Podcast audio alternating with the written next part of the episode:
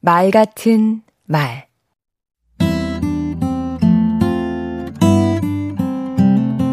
안녕하세요. 강원국입니다. 오늘은 보고 잘하는 법에 관해 말씀드리겠습니다. 보고는 내가 아니라 상사가 알고 싶어 하는 것에 관해 말하는 것입니다.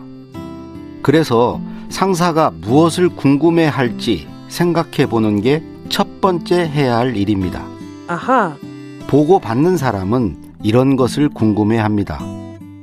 사업 성사 혹은 성공 확률은 얼마나 되는지, 내용이 편파적이거나 한 면만 보고 있지는 않은지, 보고자에게 사심이나 저의는 없는지도요.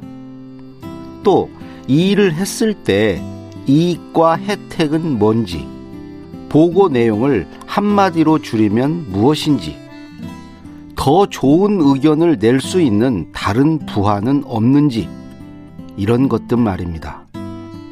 따라서 보고 전에 상사의 지시를 잘 파악해야 합니다.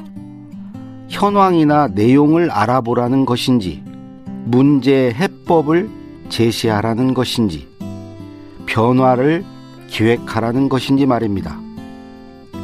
상사의 눈으로 보면 상사가 궁금해하는 내용이 보입니다. 어느 시점이 되면 상사가 늘 찾는 게 있는데요. 이런 건 선수를 치는 게 좋습니다. 예를 들면 분기 초에 지난 분기 실적 집계 같은 것이지요.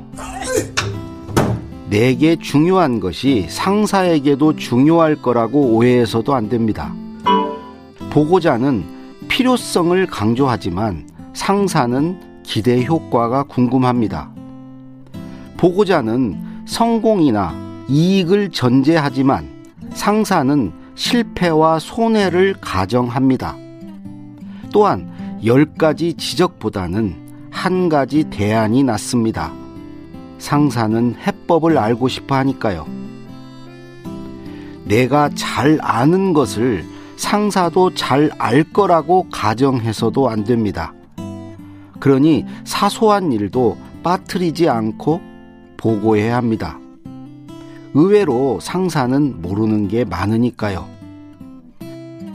강원국의 말 같은 말이었습니다. 간파하고 선수 치면서도 선은 절대 넘지 말 것.